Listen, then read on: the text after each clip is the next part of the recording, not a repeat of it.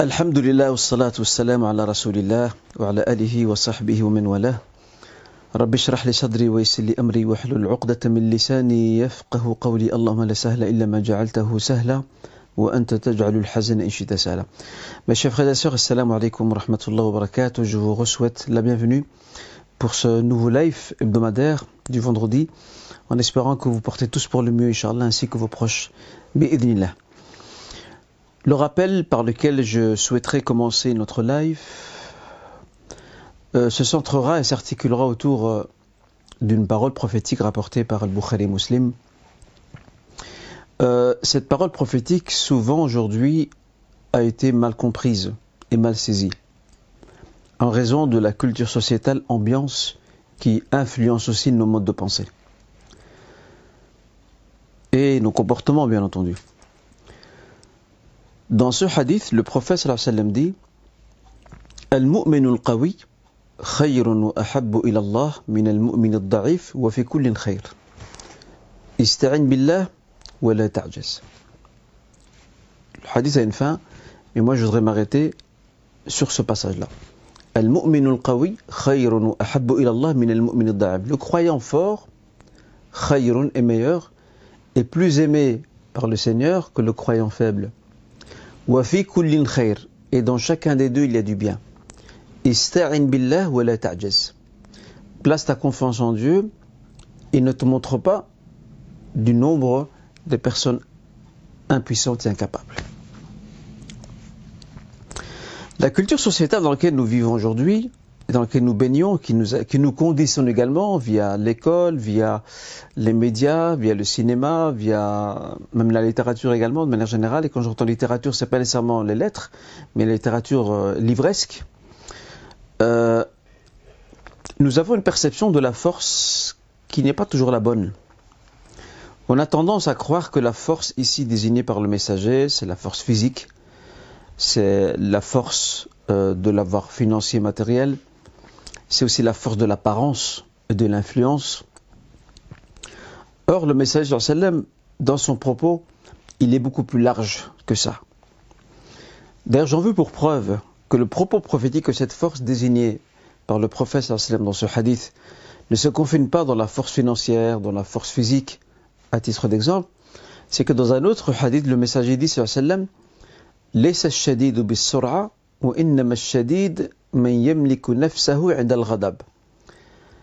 le robuste, dit le messager, ce n'est pas celui qui est robuste dans la lutte, mais le robuste, dit le messager, est celui qui réussit à maîtriser sa colère. Donc là, on voit que le prophète renvoie à une autre notion de force et de robusteté.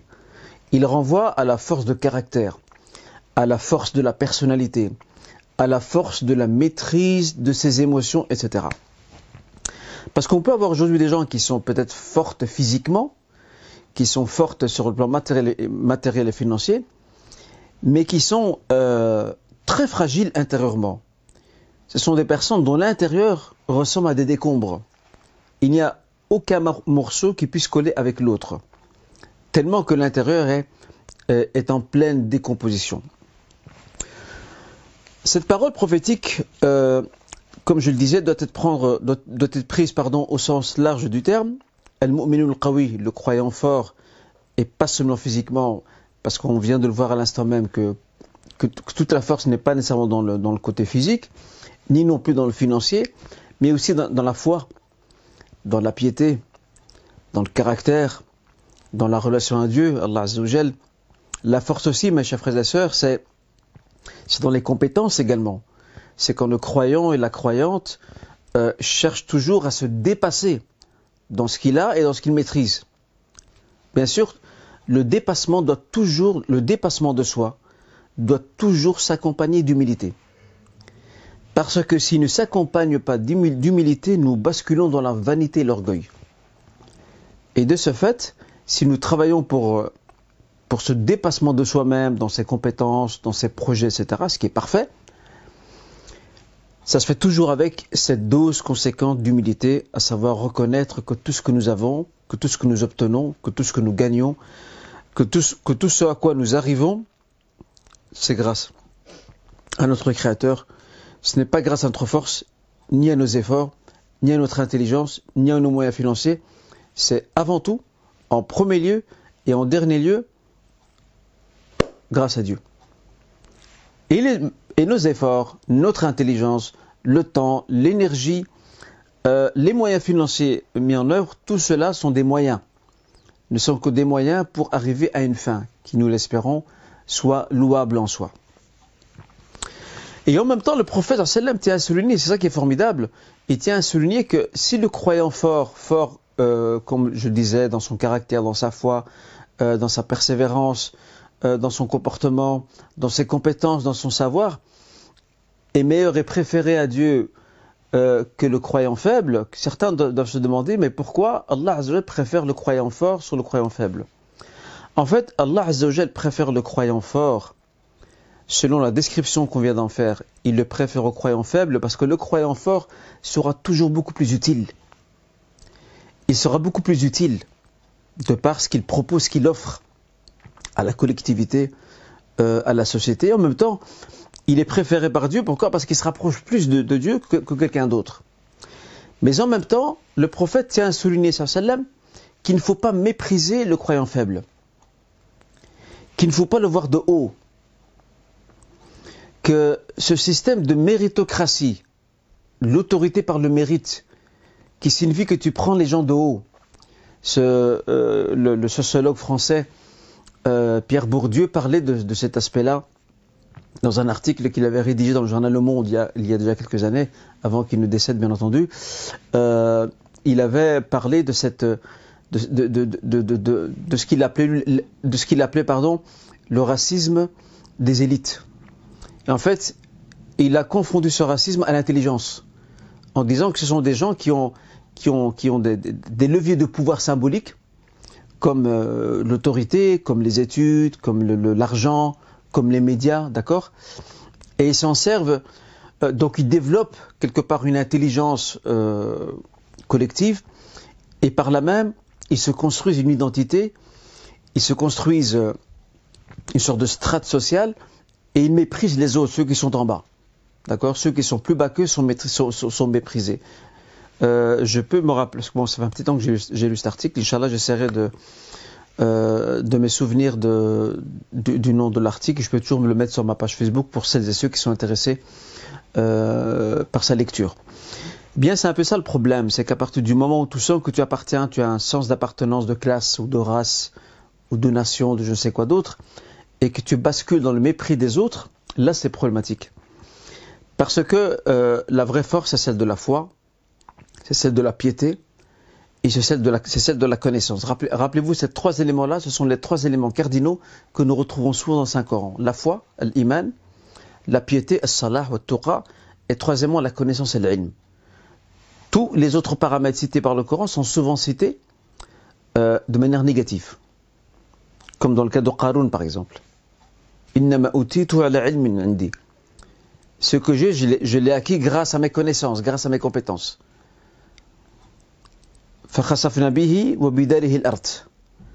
Et nous l'avons englouti lui, le Seigneur dit, nous l'avons englouti lui, et ça demeure dans, dans, la terre. D'accord?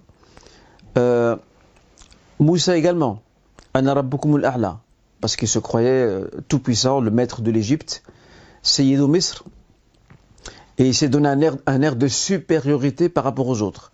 Donc tout ça pour revenir à un point essentiel, c'est que euh, le prophète nous appelle à ne pas le mépriser.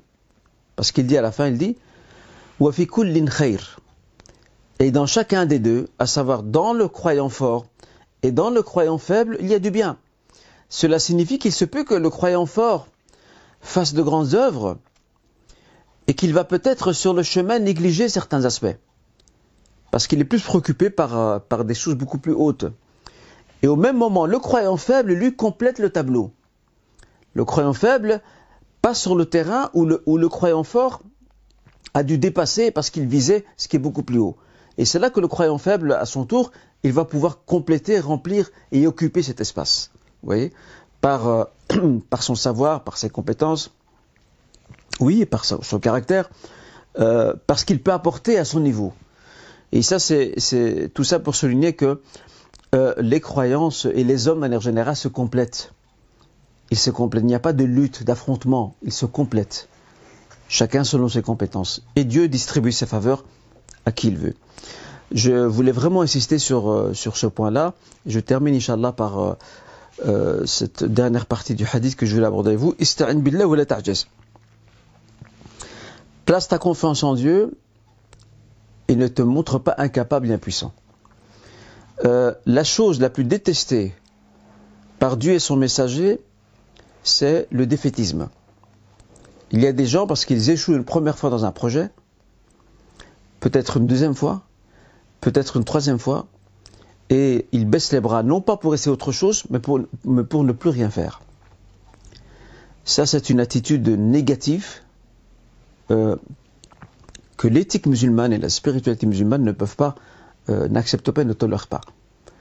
Le croyant doit placer sa confiance en Dieu, il doit faire ce qu'il lui est demandé de faire au grand maximum. S'il arrive à ses fins, alhamdulillah, s'il n'y arrive pas, qu'il réessaye, une deuxième, une troisième, une quatrième, et s'il n'arrive toujours pas, eh bien qu'il prenne euh, une autre trajectoire et qu'il essaie autre chose. Je donne un exemple. En Andalousie, dans l'Andalousie musulmane, il y avait un jeune étudiant. Ce jeune étudiant, après avoir étudié auprès de ses professeurs, il s'est, essayé au droit musulman, le fiqh. Mais il n'a pas excellé, il n'a pas excellé dans le domaine. Ensuite, il s'est rabattu euh, sur le hadith, la tradition prophétique, et l'étude de la tradition prophétique. Il n'a pas non plus euh, réussi dans celui-ci. Il a essayé plusieurs disciplines, religieuses, littéraires, etc., mais aucune ne lui a donné un résultat satisfaisant. A-t-il pour autant désespéré? A-t-il fait preuve de défaitisme en disant ben, je ne fais plus rien? Non. Et puis il a essayé un autre domaine, un autre domaine auquel il n'avait jamais pensé, qu'il n'avait même pas effleuré son esprit. Ce n'était même pas dans, le, dans le registre de ses préoccupations. Il s'est dit je vais essayer la grammaire. La grammaire arabe. Al arabi. Et il s'est adonné à la grammaire arabe. Et il a commencé à l'étudier, à l'approfondir. Et il s'y est trouvé une passion. Et il a remarqué qu'il avait un penchant euh, naturel, non exploité et non sondé et insoupçonné pour la grammaire arabe. Regardez le destin, subhanallah. cet homme de science qui a essayé plusieurs disciplines, pardon, qui a essayé plusieurs disciplines et qui n'a réussi dans aucune d'entre elles, il va passer à la notoriété dans la grammaire arabe. Et aujourd'hui encore, ce savant andalou est aujourd'hui encore dans l'étude de la grammaire arabe, il est encore une très grande référence qui n'a pas attrapé, comme on dit, une bride. C'est encore une très grande référence. Il s'appelle Ibn Malik. Retenez son nom. Il a même rédigé euh, un poème de plus de 1000 vers consacré aux règles de la grammaire arabe, plus connu sous le nom de Alfiyat ibn Malik. Alfiya qui vient du mot alf, mille, donc les mille vers d'Ibn Malik. Regardez comment cet homme, subhanallah, il a essayé pas mal de disciplines, n'a réussi dans aucune, et Allah lui a, lui, a, lui a prédestiné la réussite et la postérité, la, postérité, et même la notoriété sans qu'il l'ait recherché dans la grammaire. Donc on ne sait pas, on ne sait pas sur quelle piste et chemin on va se retrouver. Nous avons le devoir d'agir de s'en remettre à Dieu, d'essayer, c'est tout ce que nous avons, avec les efforts que l'on doit consentir pour y arriver, Inch'Allah Et ne jamais mépriser quelqu'un qui est moins que nous. Nous devons apprendre de toute personne, même celles qui ont un niveau de savoir, ou même de piété peut-être, plus bas que nous. Euh, c'était le rappel que je tenais à partager avec vous, mes chers frères et sœurs, pour mieux comprendre, et je voulais vous apporter un éclairage de ce hadith prophétique.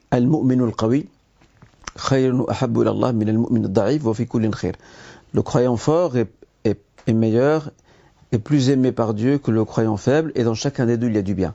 Donc vous aurez compris que la, que la force ici ce n'est pas cette force qui est véhiculée par notre culture sociétale, par les médias, le cinéma, l'école, etc.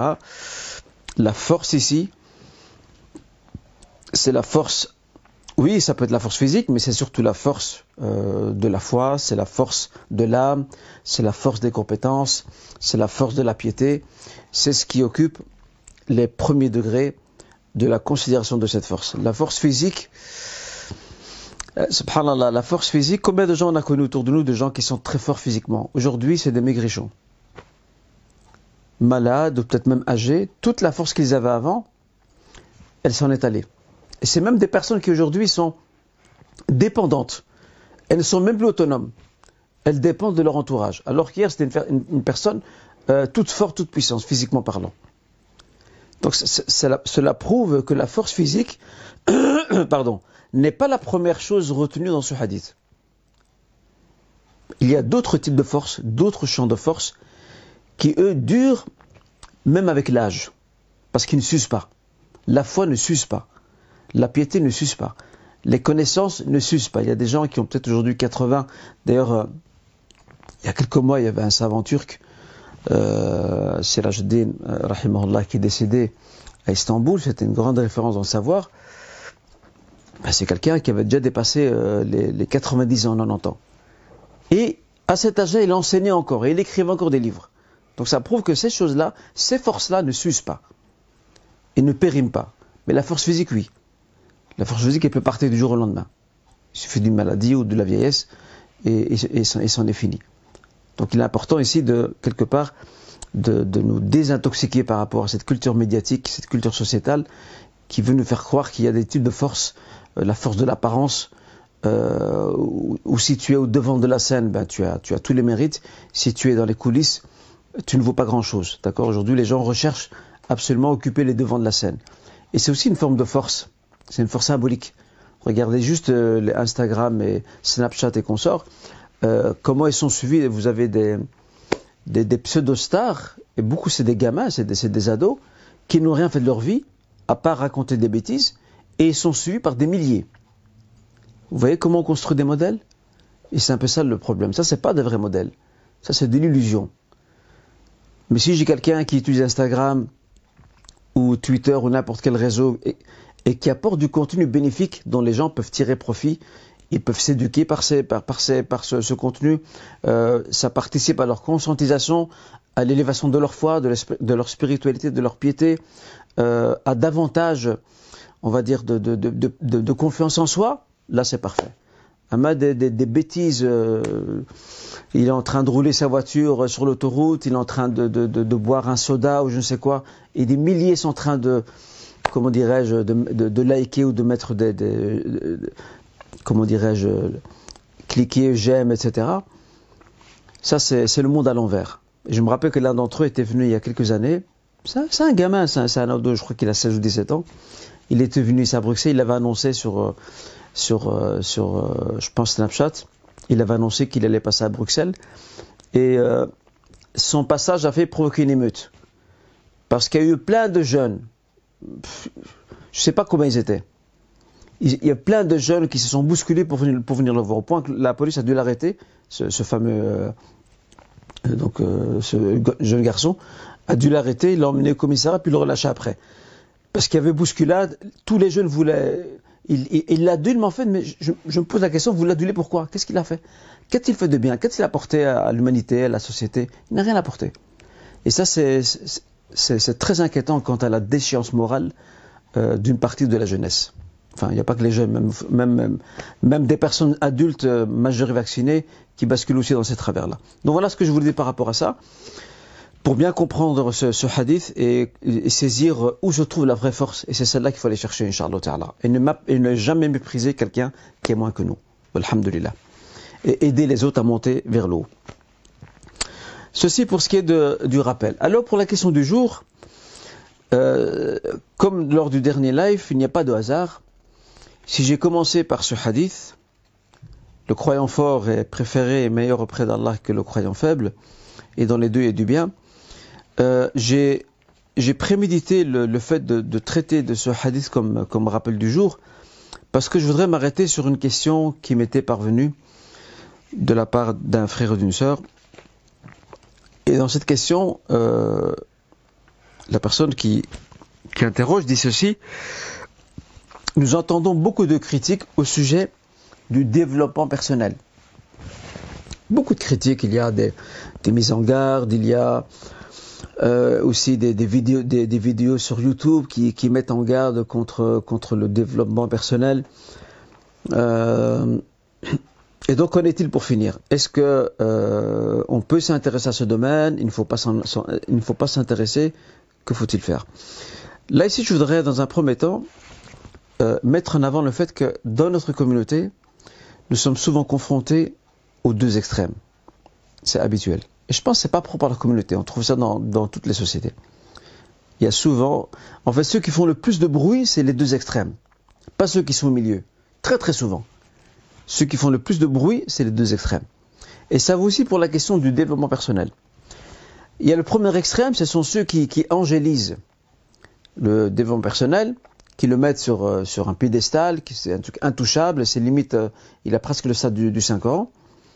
Et puis on a l'autre euh, l'autre extrême, ce sont ceux qui tirent à bout pourtant sur le développement personnel, qui le diabolisent au point que celui qui se forme dans ce, domaine, c'est comme s'il avait pactisé avec Shaitan, avec Iblis. Voilà les deux extrêmes. Alhamdulillah, euh, Allah a fait que nous sommes la communauté du juste milieu. Voilà une autre culture qu'on doit s'approprier aussi dans nos comportements, dans notre savoir, dans notre éthique, c'est avoir toujours de la modération, de la nuance. dit le Seigneur. Et ainsi donc nous avons fait de vous la communauté du juste milieu. Et on doit avoir un propos toujours modéré et dans un juste milieu, quelle que soit la situation à laquelle nous sommes confrontés même celles qui, même celles qui nous déplaisent. Nous devons rester justes. Le Seigneur dit Et si vous tenez un propos, montrez-vous équitable, dit le Seigneur. Regardez le, le, récit et vous allez comprendre comment le prophète enseigne la nuance. Regardez le récit de, de ce compagnon qui gardait euh, une réserve de, nourriture à l'époque prophétique, il en était le gardien. Et chaque nuit, il a remarqué que euh, cette réserve diminuait. Et un jour, il a, décidé de, surveiller ça de plus près. Et c'est là qu'il a, attrapé un djinn en fait. C'est un djinn qui, venait se servir. Et ce compagnon a attrapé ce djinn. Bien sûr, le djinn avait une apparence humaine. Il l'a attrapé. Et il a voulu le ramener auprès du prophète sallam.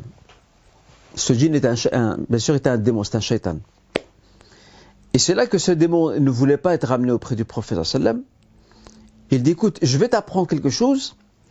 Euh, si tu l'as dit à chaque fois que tu, que tu gardes cette, cette, cette grange où il y a, où il y a les, réserves, euh, je n'approcherai point cet endroit. Alors le compagnon curieux lui dit, euh, et qu'est-ce donc? Il lui dit, tu récites le verset Ayat le verset du trône. Le compagnon le relâche. Et puis il, vient, raconter ça euh, au prophète sallam le lendemain, et le prophète lui apprend que ce, que ce un shaitan. Et regardez la suite, c'est ça qui est intéressant. Il lui dit Sadaqaka wa huwa Il t'a dit la vérité alors que c'est un grand menteur. Donc le prophète sallam reconnaît cette qualité du moment.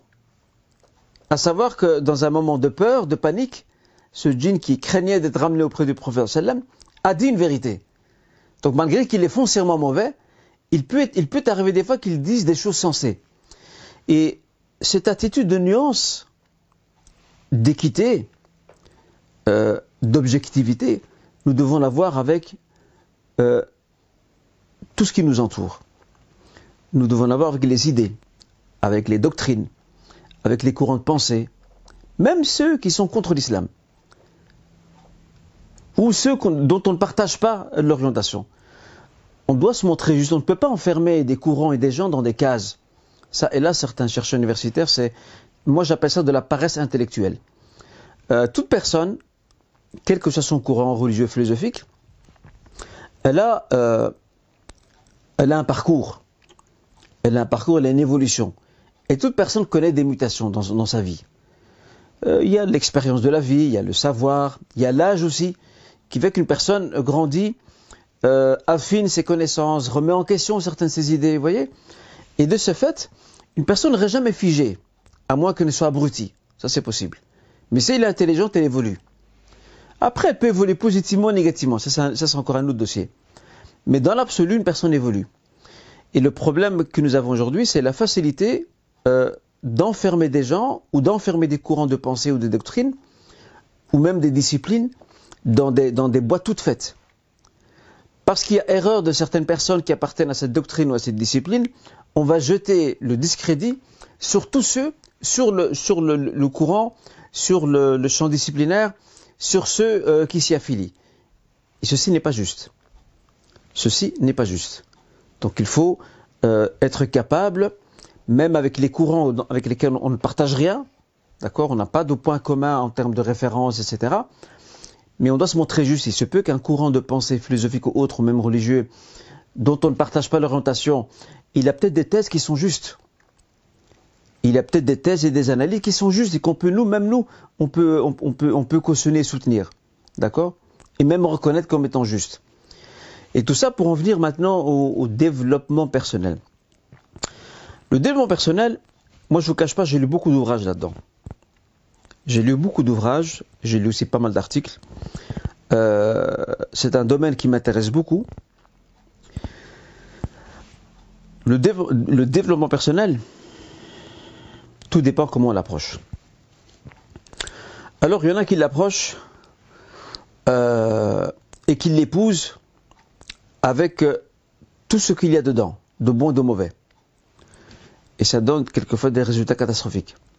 Il y en a d'autres qui prennent, qui, euh, il y en a d'autres qui, ont une lecture sélective. Quand je dis sélective, pas dans le sens péjoratif du terme, mais dans le sens positif.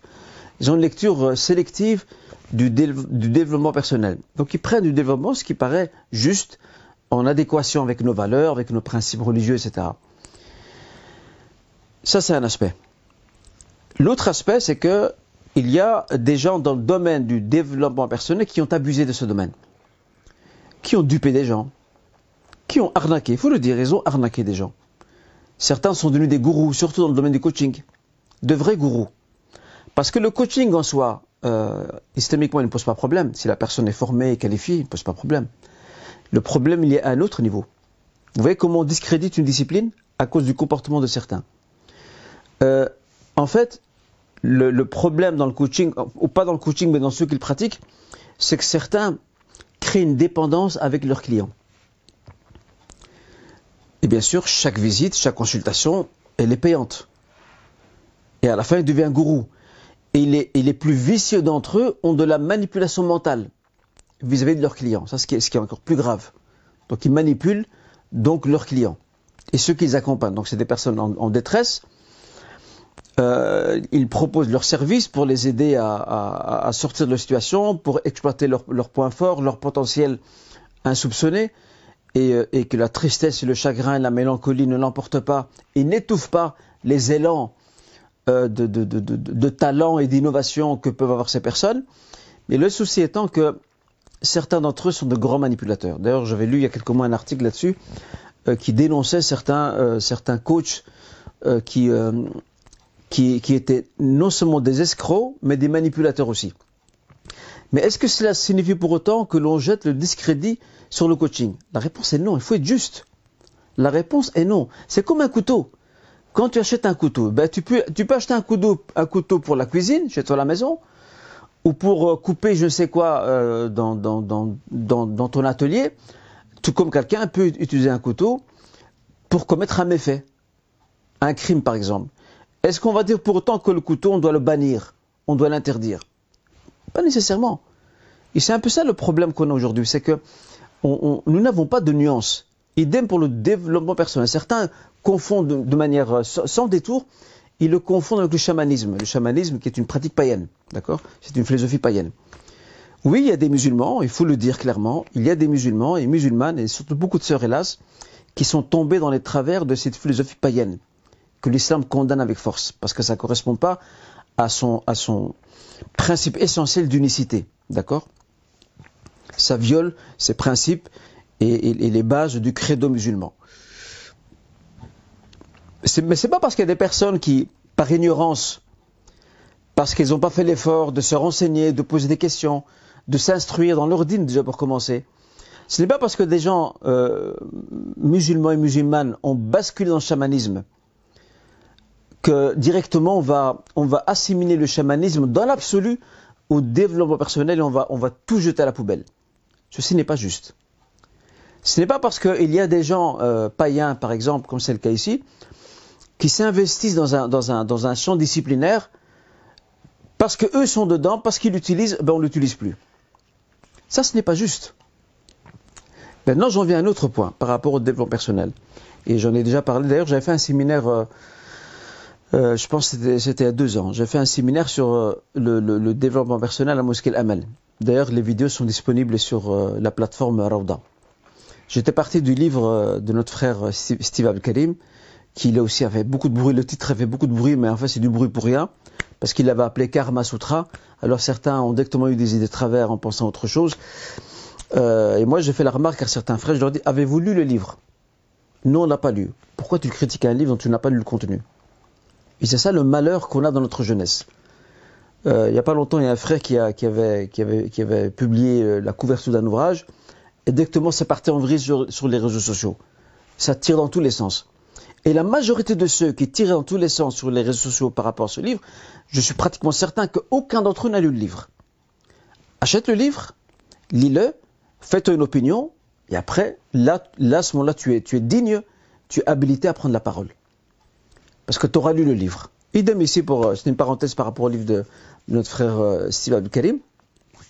Donc, euh, j'avais fait un séminaire là-dessus où j'avais posé un cadre islamique par rapport à la question du développement personnel pour démontrer que même dans nos sources musulmanes, dans notre patrimoine islamique, nous avons aussi des références qui renvoient au développement personnel. Là où il y a un travers, dans, dans ce domaine. C'est qu'il y a des gens qui cherchent l'excellence, ce qui est bien. Ils cherchent l'excellence dans leur travail, euh, l'excellence dans, certains de leurs projets, euh, etc. Mais au niveau de leur dîne, ils sont nulle part. Ce sont soit des personnes qui ne prient pas, ou qui prient mais de manière très bâclée. Euh, leur connaissance islamique religieuse est pratiquement elle est à la limite du néant.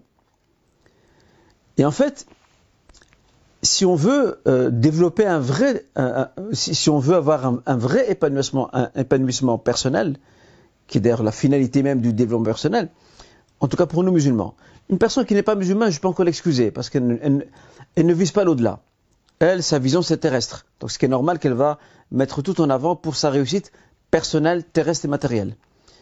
Mais pour ce qui, nous concerne, nous qui croyons en l'au-delà, qui, qui croyons en une rencontre avec Dieu, euh, qui espérons, Inch'Allah, le paradis, que Allah subhanahu l'accorde à nous toutes et tous et, et aux morts parmi, parmi nos défunts, proches et lointains, je dois travailler cet aspect-là. Le prophète sallam a fait du développement personnel. La première chose qui a intéressé le prophète sallam, c'est d'éduquer l'homme et la femme, donc l'homme musulman et la femme musulmane, de les éduquer sur des valeurs, sur des principes, sur la piété, et euh, de leur montrer que le lien fort avec leur créateur change et bouscule tous les destins. Pardon. Et c'est là qu'il y a un déséquilibre chez nos frères et sœurs qui apprennent, qui s'investissent dans le développement personnel, soit dans des lectures ou en participant à des séminaires. C'est que, machallah, ils vont tirer profit, je ne doute pas un instant, de ce qui est enseigné, mais malheureusement, malheureusement, au niveau, au niveau de leur dîne, et là, je ne suis pas en train de les juger, ce sont nos frères et sœurs, on les aime bien. Au niveau de leur dîne, au niveau de leur prière, au niveau de leur responsabilité religieuse, et même des fois au niveau de leur responsabilité familiale et conjugale, ils sont des années-lumière. Alors ce quoi moi j'appelle, c'est que si développement personnel il y a, il faut trouver un juste équilibre. Comme nous avons dit, euh, nous l'avons dit à maintes reprises, euh, la réponse du prophète sallam dit à un compagnon du nom de Hamdallah, qui se plaignait que lorsqu'il venait assister aux interventions du prophète, au rappel du prophète, il disait c'est comme si je voyais le paradis de mes propres yeux. Et dès que je retourne auprès de ma famille, je replonge dans la dunya. Et c'est là que le prophète lui dit sallam. Il y a une heure pour chaque chose. Mais nous, ce que nous voulons, c'est trouver un juste équilibre entre ce, développement personnel qui cherche à, nous aider à réussir dans nos projets, dans nos projets de cette vie d'ici-bas, c'est pas un mal en soi, au contraire. Mais en même temps, je veux que ce développement personnel s'étend, s'étend aussi au domaine spirituel, que je me développe aussi dans ma foi, dans ma prière, euh, dans ma relation à Dieu, dans ma lecture du Coran, dans le dhikr, dans les sirfar, etc., etc. Là, nous serons vraiment dans, la meilleure formule du développement personnel. Et peut-être une dernière critique que j'apporterai quelquefois à des gens qui proposent des, formations dans, le développement personnel.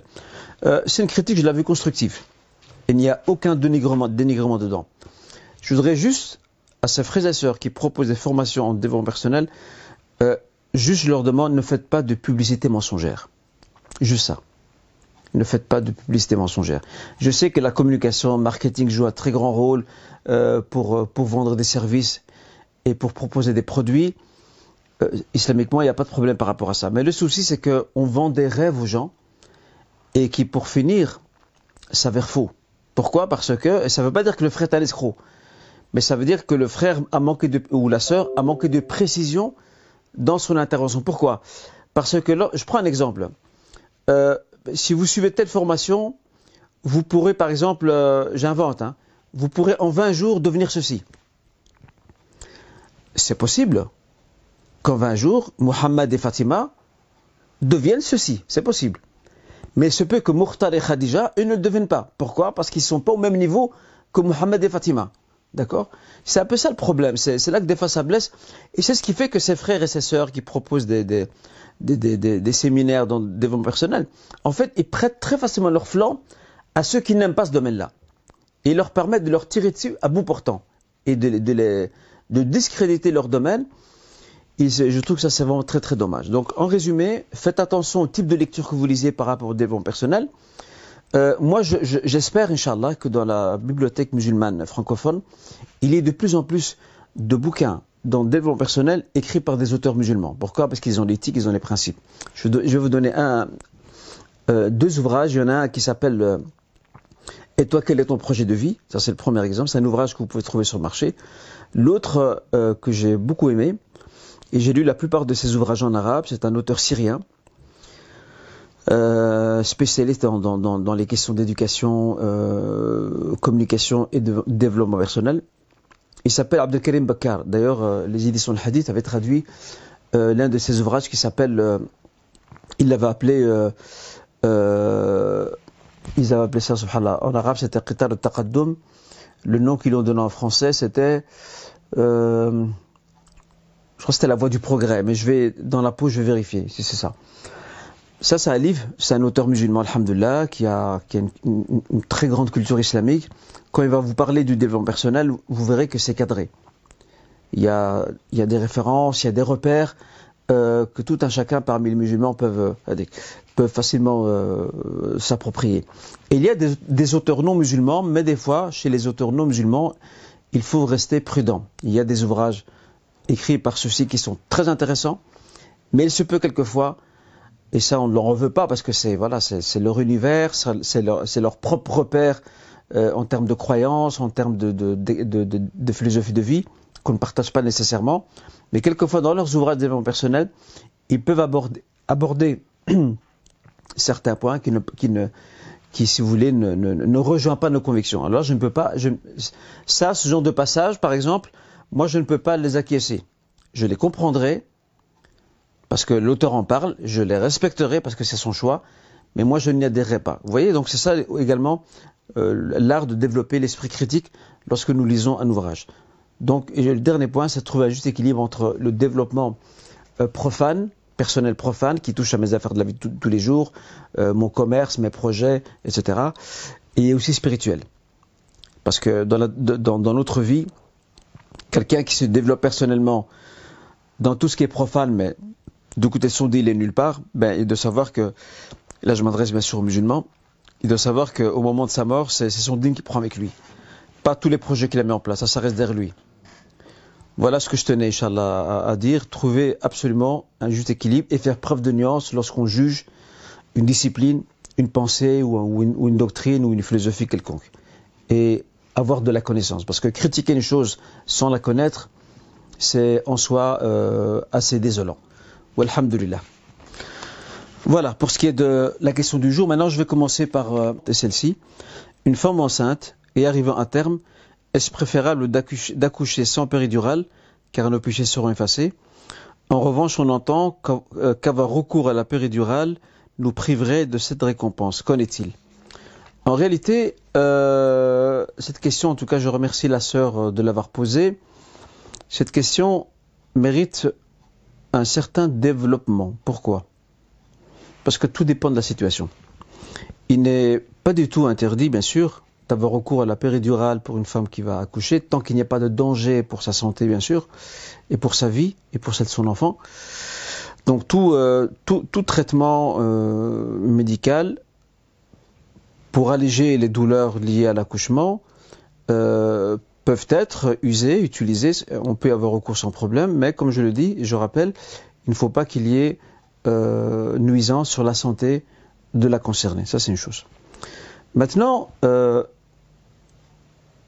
le croyant ne doit pas se faire souffrir. C'est pas, c'est pas le but. Mais s'il arrive à supporter une douleur, tout est au niveau de, de sa capacité à la supporter et de son entendement. S'il arrive à supporter une douleur, il est clair que c'est meilleur. Et il sera davantage récompensé. Par exemple, Abu Bakr Siddiq, euh, à la fin de sa vie, lorsqu'il était souffrant, l'un des compagnons euh, présents à son chevet lui dit euh, Voudrais-tu que je te ramène un médecin? Parce qu'il le voyait souffrir un peu. Et Abu Bakr de répondre Le médecin est déjà passé. Et là, le, le compagnon ne comprenait pas. Il dit Et qui est ce médecin qui est déjà passé? Et là, et là Abu Bakr récite le, verset. Euh, il fait ce qu'il veut, parlant du Créateur, il fait ce qu'il veut de sa création. Donc Abu Bakr a privilégié euh, le fait de ne pas faire appel à un médecin parce qu'il estimait que il était capable de supporter la douleur. C'était gérable pour lui. Comme la femme qui, qui avait des crises d'épilepsie et, que, qui a demandé au prophète sallam lui a dit invoque pour moi le Seigneur qu'il me guérisse. Euh, et le prophète lui dit si tu patientes dans ton épreuve, tu auras droit au paradis. En fait, il doit laisser le choix. S'il veut que le prophète invoque pour elle la guérison, il le fera. Et Inch'Allah sera guéri. Mais lorsqu'elle a entendu que si elle patiente, elle aura droit au paradis, elle a dit, dans ce cas, demande à Dieu une seule chose. C'est que quand euh, j'ai mes crises d'épilepsie, que je ne me mette pas à me dévêtir.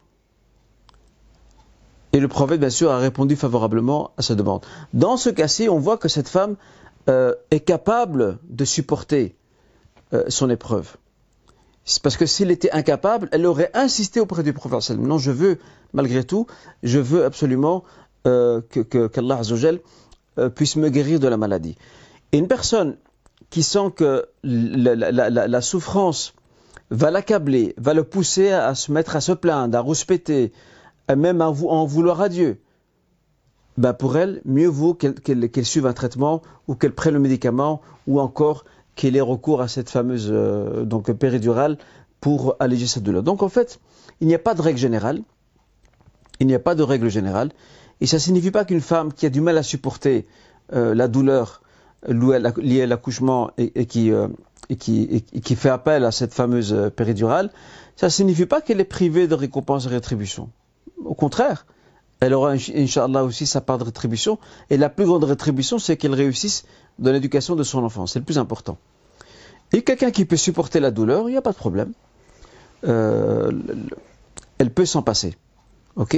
Donc, la règle générale, c'est que le recours à un traitement de l'ordre du permis, quelquefois de l'ordre de l'obligatoire s'il y a danger pour la vie de la personne. Donc, une personne qui souffre, mais si ne prend pas un traitement elle risque d'aggraver sa santé, on lui dirait ici, euh, il n'est pas question que tu supportes ta souffrance.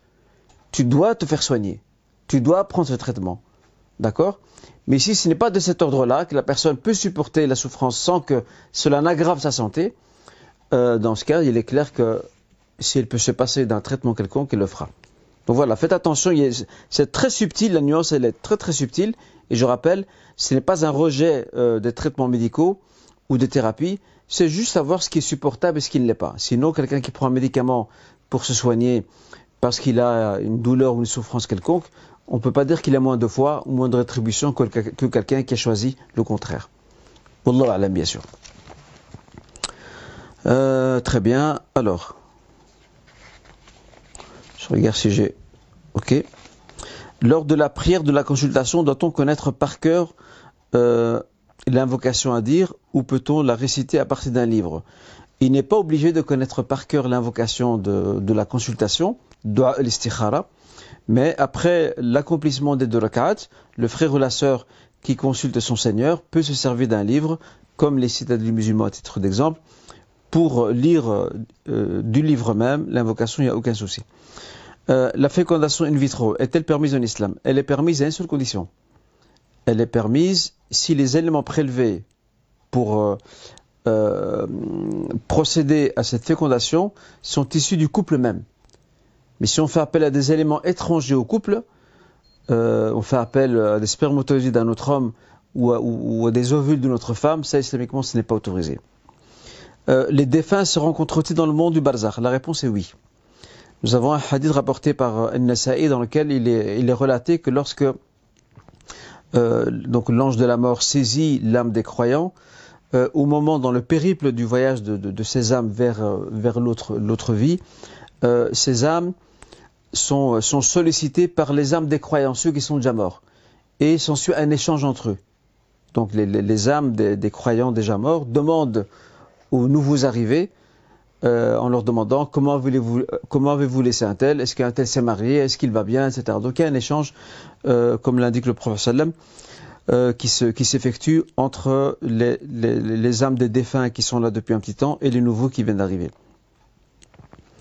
Euh, quand on rêve d'un défunt, est-ce que nos âmes se rencontrent Et la défunte sait-elle qu'elle a laissé des enfants dans ce monde? Selon l'avis de nombre de savants, parmi lesquels Ibn Abbas, le compagnon Ibn Abbas, il se base sur le verset 42 de la sourate Les groupes sur Zumar. Euh, la réponse est oui. Euh, dans un rêve, les, âmes des gens vivants et des morts se croisent. Et d'ailleurs, il peut même arriver que, ça, ça s'est déjà produit, qu'une personne décédée il y a un petit temps de ça, euh, une personne vivante la voit en rêve. Et lorsqu'elle la voit en rêve, elle lui dit, écoute, j'avais une dette envers un tel. Est-ce que tu sais faire nécessaire pour que ma dette euh, lui soit remboursée? Et il semble que personne n'est au courant de ça. Et lorsque cette personne vivante qui a fait ce rêve se rend chez cette personne en question, euh, le créancier, eh bien, il s'avère qu'effectivement il y avait une dette.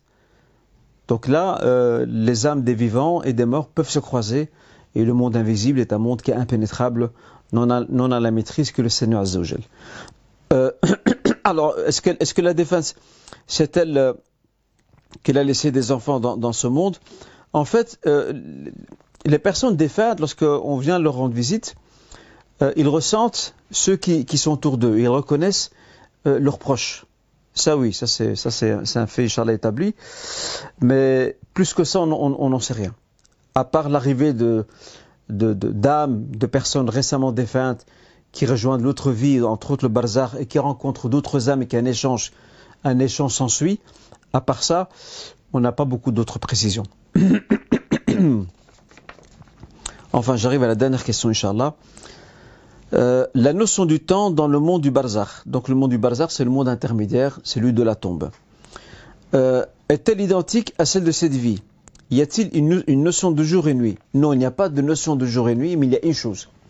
C'est que la notion du temps euh, dans le monde du barzakh, n'est pas la même que celle dans notre vie matérielle. Et la notion du temps dans le monde du barzakh, donc ce, monde intermédiaire qui se trouve dans la tombe, s'écoule beaucoup plus rapidement que celui de notre vie matérielle. Et d'ailleurs, euh, euh, les savants en veulent pour preuve le verset 259 de la sourate euh, la vache, sourate al-Baqarah, lorsque Allah Azzawajal euh, prit l'âme d'un homme le Seigneur dit Dieu donc euh, le fit mourir pendant 100 ans, et puis il le ressuscita. Il lui dit Donc euh, cette personne revenue à la vie dit en fait, je suis resté dans cette, inconscience un jour, une partie de la journée. Et là, le Seigneur lui dit Bel Non, en réalité, tu es resté dans cet état d'inconscience, donc de mort, pendant 100 ans. Et donc, euh, nombre de savants se servent de ce verset pour indiquer, et d'autres, c'est pas le seul, hein, là je résume, euh, se servent de ce verset pour indiquer que la, notion du temps pour les morts s'écoute plus vite que pour les vivants. Voilà ce qu'on peut dire par rapport à ça, et j'espère en tout cas, Inch'Allah, que ce, ce live d'aujourd'hui vous a été très bénéfique. Wassalamu alaikum wa rahmatullah.